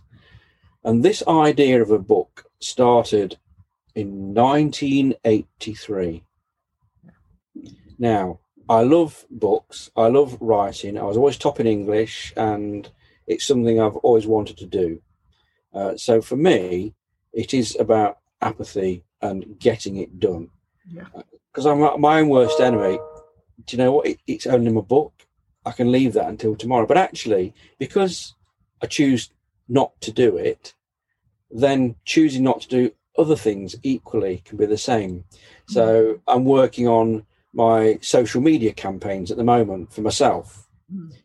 And so the customer email comes in for me, our customers first. And it's almost like, great, there's the excuse I need not to do my own stuff. Yeah. But actually, if I just pull my finger out, I could probably turn out that campaign, you know, mm. in a couple of days. It's yeah. done, it's out the way. But I choose not to do it. Yeah. I know I need to do it. And I'll get to it. That's my challenge. I just need that extra bit of focus. But to that end, to be fair, to that end, I have just taken on an action coach who is already tasking me with stuff. But that I, I see Phil as an accountability partner. Yeah. So when he says, tell me your numbers for your business, like most business owners, if they look at you with a blank expression, you know, probably ninety-five percent of business owners don't know the numbers if they're really honest. Yeah. And they'll say, well, I've got an accountant does that. Yeah, I've got an accountant, but I should know my numbers. Yeah. It's not an excuse. Yeah. So now I've, that's my challenge, and I'm addressing it directly with uh, an action coach, with Richard Woods on another side of my business, and getting the help where I need it to help me stop being so apathetic, or take away the app bit and just be pathetic and get stuff done. Yep. But this is this is when you work for yourself, this so often happens. Like when you say about our website and everything, what we do, nine times out of ten, my website comes last because I'm working with customers, I'm working with clients. So where our, our digital platform should be our shop fronts, at times they don't get updated as often as they should. Like if I do a social campaign for a client, my social um, platforms will will suffer. One, I use my social network to amplify a customer. So sometimes if I'm doing a really big push, like when we've promoted the Serenity single, I used all of my networks to amplify that. And for one day when we launched it, I sat from eight o'clock in the morning till eight o'clock at night. And I literally, all I did was post about the single. But it, it's things you get into. And then I'm thinking, well, I've got that reach for a client.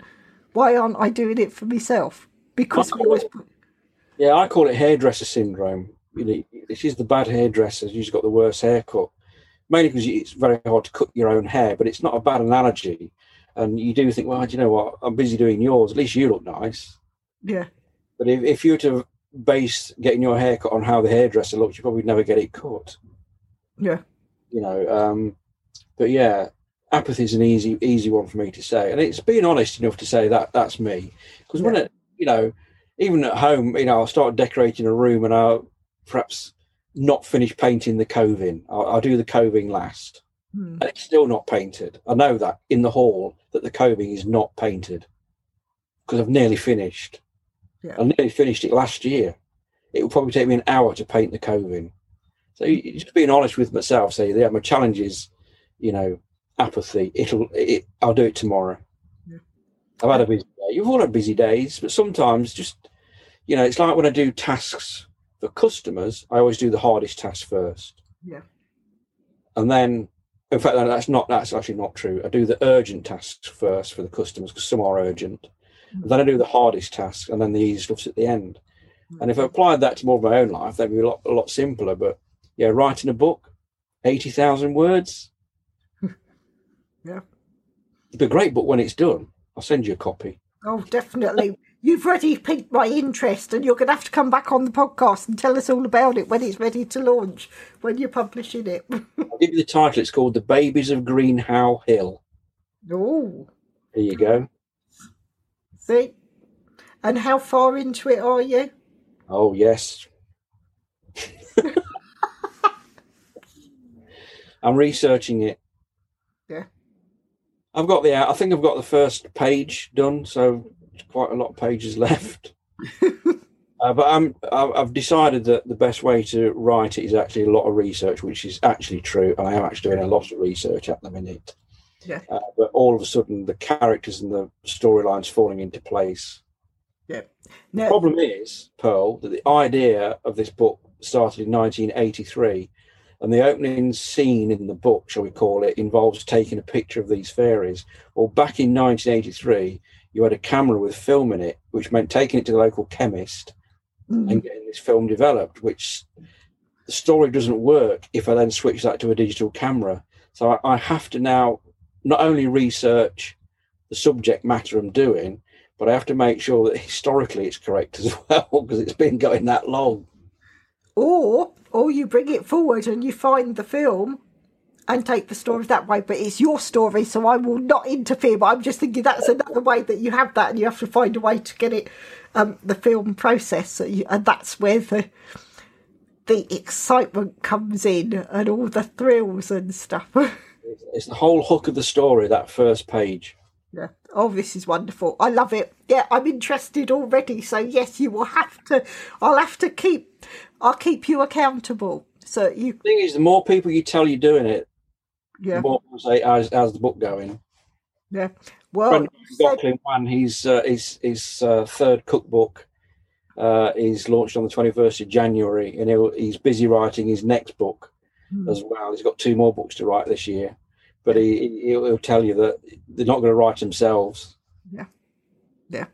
And now you've shared it with a global audience. I never thought of that till I said it. So we will all keep you accountable, and you'll have all these people that want to read it. So that will be brilliant. Now, John, this one, this question, people have told me it's egocentric. Now, I didn't think of it being the ego when I wrote it, but it was more again to look at the personality and see how how you looked at life. But how do you want to be remembered? Yeah, it's a good question. How do I want to be remembered? Uh, that I cared. Oh, that's wonderful. And you do, you do. You've already achieved that. You've achieved uh, that. You know, it's it for me. I just, I just want to, re- to be remembered as a nice person, yeah. Someone that went out his way for other people, and that I cared. Really, yeah. I do. I care. Yeah. I care for everybody. You know, I don't care who they are, what they do. You know, if someone's got a problem and I hear about it, I want to help. Yeah. You know, years ago, um, I'll tell you a story. I I was, it, I'd be I don't know eighteen. And me and a friend of mine were looking after his mum's mobile home at a caravan park near Home Pierpoint in Leicester, uh, in West Bridgeford, that area, Nottingham.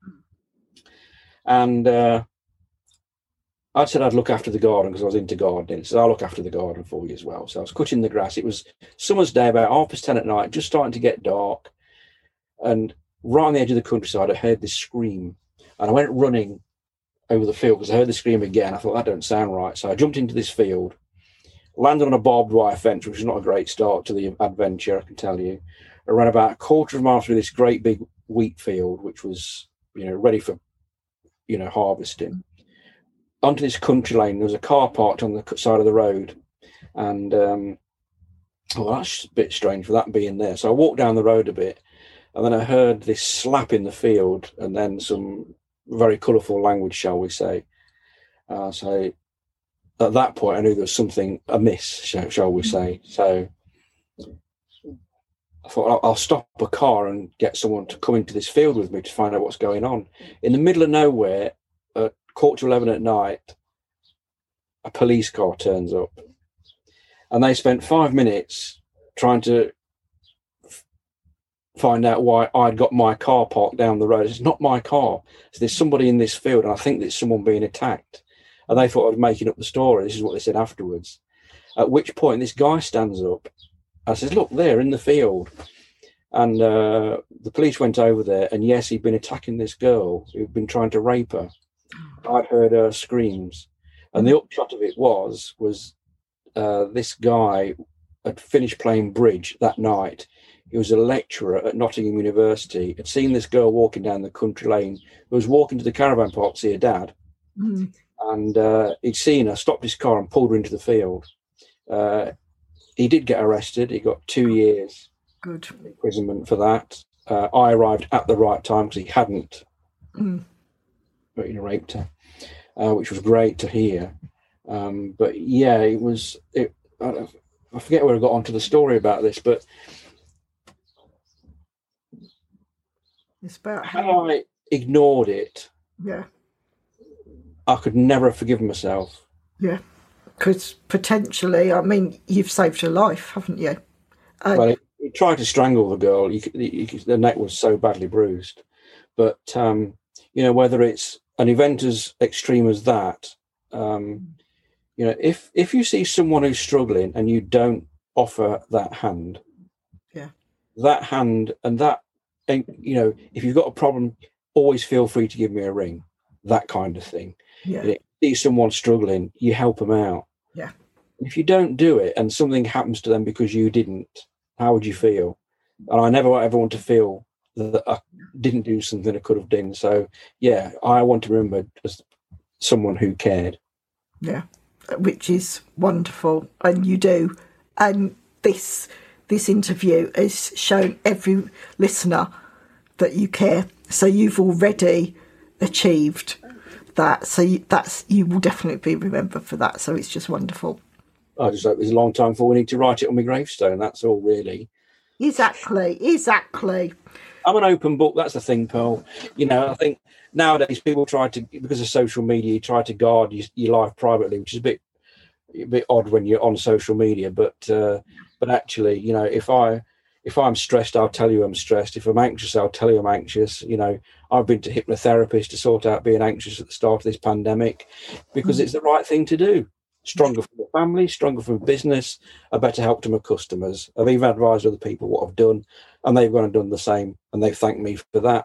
And if you can't be honest, you know, there's this big push about mental health and all the rest of it. If you can lend an ear to one person to help them out, yeah, then that's great. Yeah. Oh, absolutely love this. I'm now going to flip this, John. Yeah. As a child, what did you want to be, and how close to that dream are you now? As a child, what do I want to be, and how close am I to that dream now? Crikey, Riley.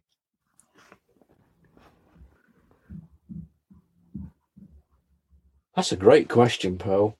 It is, isn't it? I've got to take myself back a couple of years and be the child again.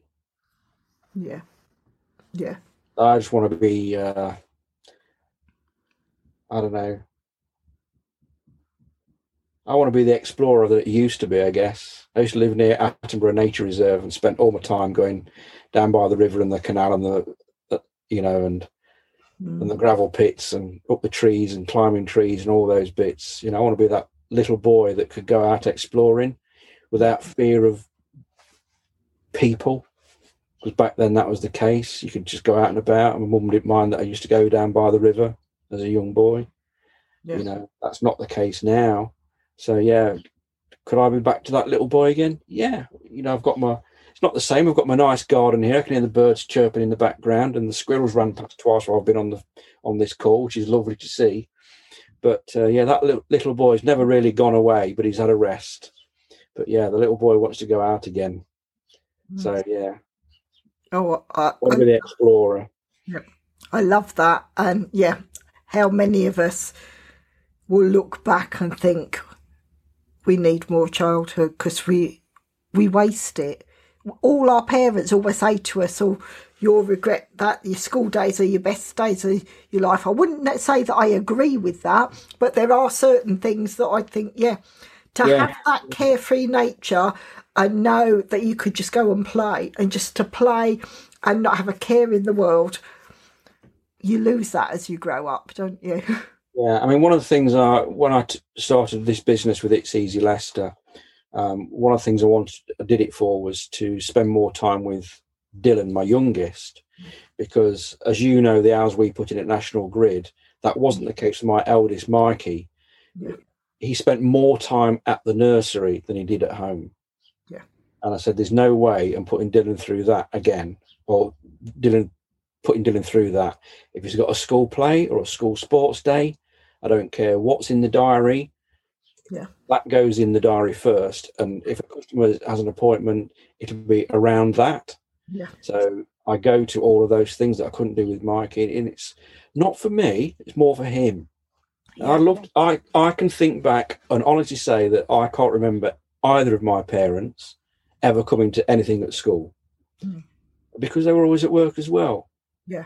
So for Dylan, you know, I, I'm able to make this choice, yeah. and if he wants my time, uh, he's got it. So you know, because he's at home now because of homeschooling, it's about what time is it now? It's about uh, the time he's probably finished, or he finished about three o'clock with his homeschooling, and it's not bad outside, so he'll probably come in the garden for an hour with me later. Yeah. You know, and that's, I can be that little boy with him. Yeah, and that is lovely. and it's lovely to know. And that's, again, why I ask these questions, because it, it makes you think. Like, some people will say, yes, they're doing exactly what they wanted to do, or something completely different.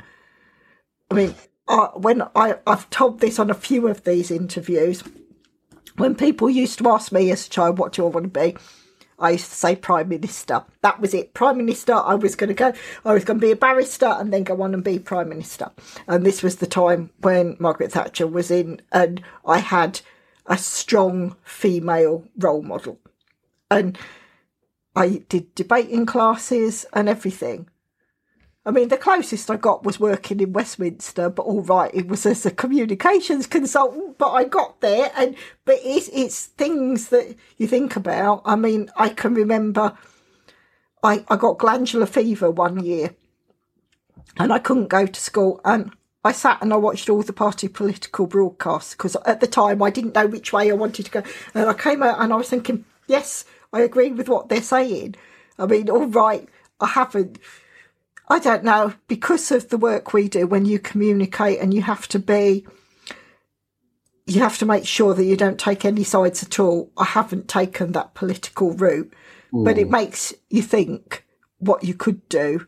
And as a child, I was sure I could achieve anything I set my mind to. And I can still, but sometimes I forget and I have to remind myself now. Yeah.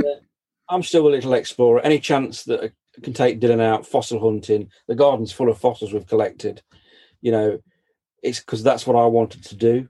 Yeah. And yeah, uh, revisited my career path. I might be a paleontologist, I might be a geologist, or I might be a, another David Attenborough, as he's from Leicester. But, um, but yeah, hmm. real stuff, you see, not, not laptops and computers. Yeah. That was my childhood, scrumping. Yeah, yeah. And you would, you just go out to play. You weren't sat in front of the T V. You weren't sat in front of a screen. You went out and we played in the fresh air. Punishment. You can come in and watch T V. Mm. Yeah. yeah. Oh. How times change, but it is, it builds us to the people that we are now. It does. Most definitely. Most definitely. Now, this is my favourite, favourite bit again. We're talking books again, John. You know I love books. So again, can you name three titles of your favourite books and why you've chosen them? I put books in everywhere because I love them. Oh, dear. So, so many books. I've, I've got books in the attic. I've got books in the front room. I've got books in my office. Uh, genre-wise, I've got everything from science fiction to fantasy to historical dramas, uh, and lots of books on business. Yeah. Uh, so I'm going to give you three books. Yep. One is a novel, in fact, two of them sort of novels, I suppose, and then one is a business book. So the first book that I'm going to tell you is a classic, and that is Homer's Iliad. Yep. I've recently read it, and I can't believe I've not read it before. It's absolutely mind-blowing piece of literature, well worth the read, and I'll be reading that again. Um, another book uh, from an author I like, and I've met met him, is Jeffrey Archer. Uh, he's a very nice man, although he did do time in prison. He still managed to write more books then. Mm. Um, but, uh, yeah, Jeffrey Archer's a great storyteller, mm. uh, particularly one of his favourites is Cain and Abel. It's a fabulous story, so many twists. You know, I read that and I think, I'm writing a book. How can I match that? Well, the reality is you, you can't. You've got to write your own book. Yeah. I'm not going to write Fifty Shades of Grey. Not a chance. I'm not going to write Cain and Abel or the Iliad. But actually, I will be writing The Babies of Greenhow Hill. So that that was book number four. But book number three is a book that I've had a copy of since I was fifteen, and I've given a copy to my son as well, and that is Dale Carnegie's How to Win Friends and Influence People. Yep. That's always served me well, and I've got lots of books like that, but that particular book, as old as it is, and it is a very old book, um is it's not a bad not a bad business starter book for a young lad to read. Yeah yeah yeah, I think I've got that on my shelves. And if it's not here, it will be downstairs or in the attic. So, yeah. No, no, it's on this one. I think it's in, I think it's in the front room at the minute, that one. But, yes, I have lots of books. I, I read uh, Phil Berg's book last week, It's The Story of Nike, which was great, or the week before last, rather. Mm. Um, but, uh, yeah, business books, fifty this year. That's what I'm reading, plus novels. I don't fit it all in, I've no idea, but... You will, though. I have every faith in you. You will, and you'll probably beat it, and at the end you'll think, oh, I've even got time for one more. Yeah, and I won't have written mine. That's the problem. There's the apathy thing creeping in again. Look, you see, still still as bad at bad mm. at it. It'll get there. But no, books, fabulous. You know, if, if you've got anything to do, read a book. Yeah, yeah. I mean, I've got a few sat here that I really love. I mean, I, I've listened to a few on Audible, and then I've got some as books, because I keep listening to the five a.m. Club by um, Robin Sharma, and I've also got um, The Monk Who Sold His Ferrari by Robin Sharma again, but I haven't read the, the Monk one yet, so I will have to start to pick that up and see. So I've got that to look forward to as well. Very good. Now, I'm going to move on. Who would you say are your key influencers and why? You might have mentioned some of them as we've gone through, but it's always good to know. Hmm. Key influencers. Crikey. Did I mention some? Well, you've mentioned like your accountability coach and people. And... Okay, so okay, so key influence for me right now. So um one for me at the minute is a guy called Suryacitta. He's a mindfulness coach, and he was a customer first and is a friend now. Um, I spend a lot of time with him and his wife, and that's changed my outlook completely and much calmer since I've met Suryacitta. And I've taken mindfulness to heart, so very much a key player in my head most days, because mindfulness is just second nature now. And I've got him to thank for that. Um, other key people. So, yeah, I've got a business coach. So I work with a couple of people. So Phil Nassau is my action coach. Um, I've known Phil uh, just a short time now, a couple of years or so. Um, but uh, he, his ethics are like mine. He's all about helping people. Yeah. He's currently running online business clubs at no cost. You know, which, you know, if you know Action Coach, you pay for that, but he, he's all about helping people now. So as online, it doesn't cost him anything. So he's giving his time for free. Mm. Uh, so that kind of work ethic for me is really important. And he's not just about his business, but he's, you know, what he wants to do, you know, for other people is that's him. So for me, that's a great person to be thinking about. Um, And other influences, I mean, there's quite, I look up to a lot of people and I try and not emulate, but, you know, I think about uh, Bob Proctor, for example. Mm. So if you've ever seen or read The Secret, you'll know Bob Proctor's name. Yeah. And it's just about being around people with a positive mindset. Mm. They're my influences. Yeah. And even the story of Phil Berg, never met him, don't know him, but having read his book, you know, he had a vision and went with it. So if you've not read Phil Berg's book on Nike, do give it a read. Um, very interesting. Um, but, yeah, being around positive people, really important. So Suryacitta, always smiling. Bob Proctor, yeah, always always had the positive message. So, you know, someone I've never met, obviously, but does he influence me now? Yes, he does. And that's that's what it's about for me. Positivity.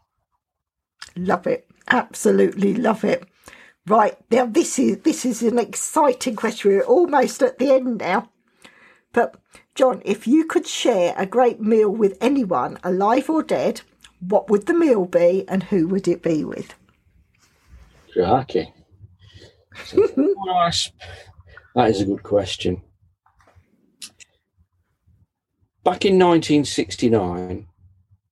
my school did me a great favour and let me watch the moon landing live. And that always sat in my mind. And when I talked about the internet earlier about mm.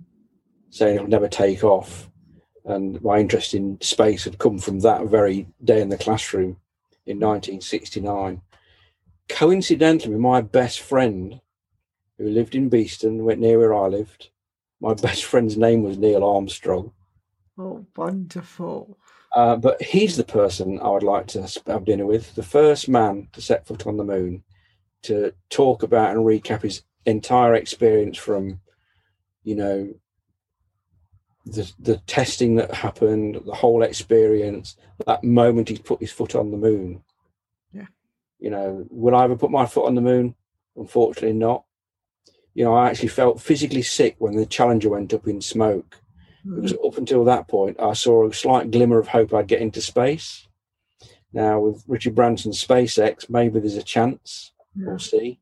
It's bloody expensive, so I better get my book written, I suppose, and sell a lot of copies. But will I get there? Probably not. That would be a great thing, but it would be great to sit across the table and talk to Neil Armstrong about his journey and that first step.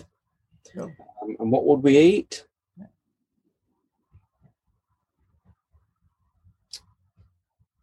That's a good question. See, I like seafood, mm. but um, yeah, I don't know. Maybe a, a, a seafood meal of some description.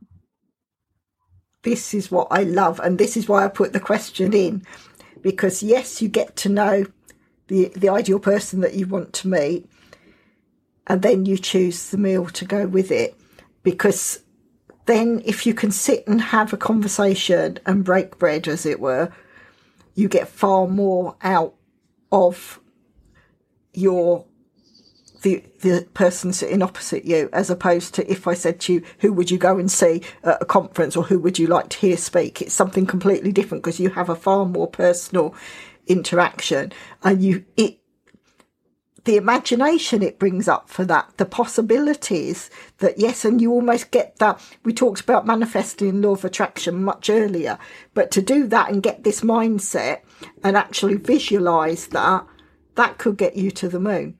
Because you've, you could almost picture yourself having that conversation in a relaxed atmosphere, and almost you make it happen, speak it into existence, as it were. Yeah. One day, I'm going to come back the next time. Definitely. There's a whole other conversation. Definitely. Well, I've told you, you've got to come back. I've told you already. There, you've we could we've got so many topics that we could talk about. Oh, crikey! I've. We've got two questions left, but I'm going to roll them into one, because this is where you get to promote yourself as much as possible, and to all the listeners, so they know where to find you and everything. So first of all, if you can say what services or items do you offer to your clients and customers, and also do you have any special offers on at present that we can share with the listeners? So It's Easy Leicester Website Design. Guess what? We build websites. Uh, We offer, we specialise in websites, so S E O services we recommend out to other companies, but actually uh, our websites are S E O friendly, and we can do that to a degree with the client anyway. But uh, we have three specific packages, so a very nice light uh, plus package, we call it, uh, so great for a startup, uh, not overly expensive, and I must say that the prices are on our website, um, but a price for a Uh, a basic five-page website is three hundred and fifty pounds plus V A T, thirty-five pounds a month. Great place to start. Yeah. Um, right up to e-commerce websites as well. Um, we offer at the minute a free website health check. So if you've got a website and you want to know how it's performing, we can do that for you. We can do a free website health check. You get a full report printed out, and you can uh, do with that what you will, but it tells you the good, the bad, and... Uh, ways you can improve your website, shall we say. But yeah, and all of our websites are bespoke, no templates. We build it with the customer in mind, uh, which is really important. And you get me in your corner helping your business grow. And it is wonderful. I mean, I'm the first to say just how great John is at what he does, and I would recommend him. Well, I do recommend you to quite a few people. I've sent a few people to see you, because what you do is brilliant.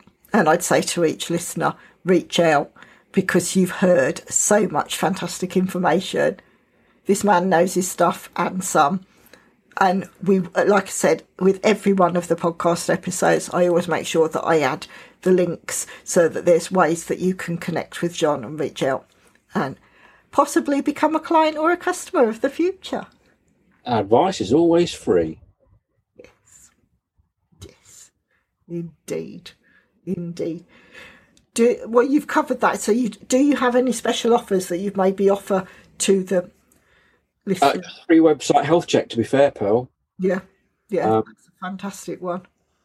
Uh, and and it, it's, a, it's, a, it's a good one to look at if you've got a website already, certainly. You know, um, I've also got a free security guide. If you, what, what, big thing about security at the moment on websites and lots of scams going on, to make sure things are in place. And we've got a security guide that I can send you as well if you'd like that. But uh, but that's it, really. Oh, this is absolutely wonderful. And it just leaves me to say a massive thank you, John. It's I have loved talking to you. It feels like it was only yesterday we were at National Grid, just sharing everything. But we never got the chance to chat like we have now because we were so busy, nose to the grindstone, wasn't it? Yeah, we were. They were the days.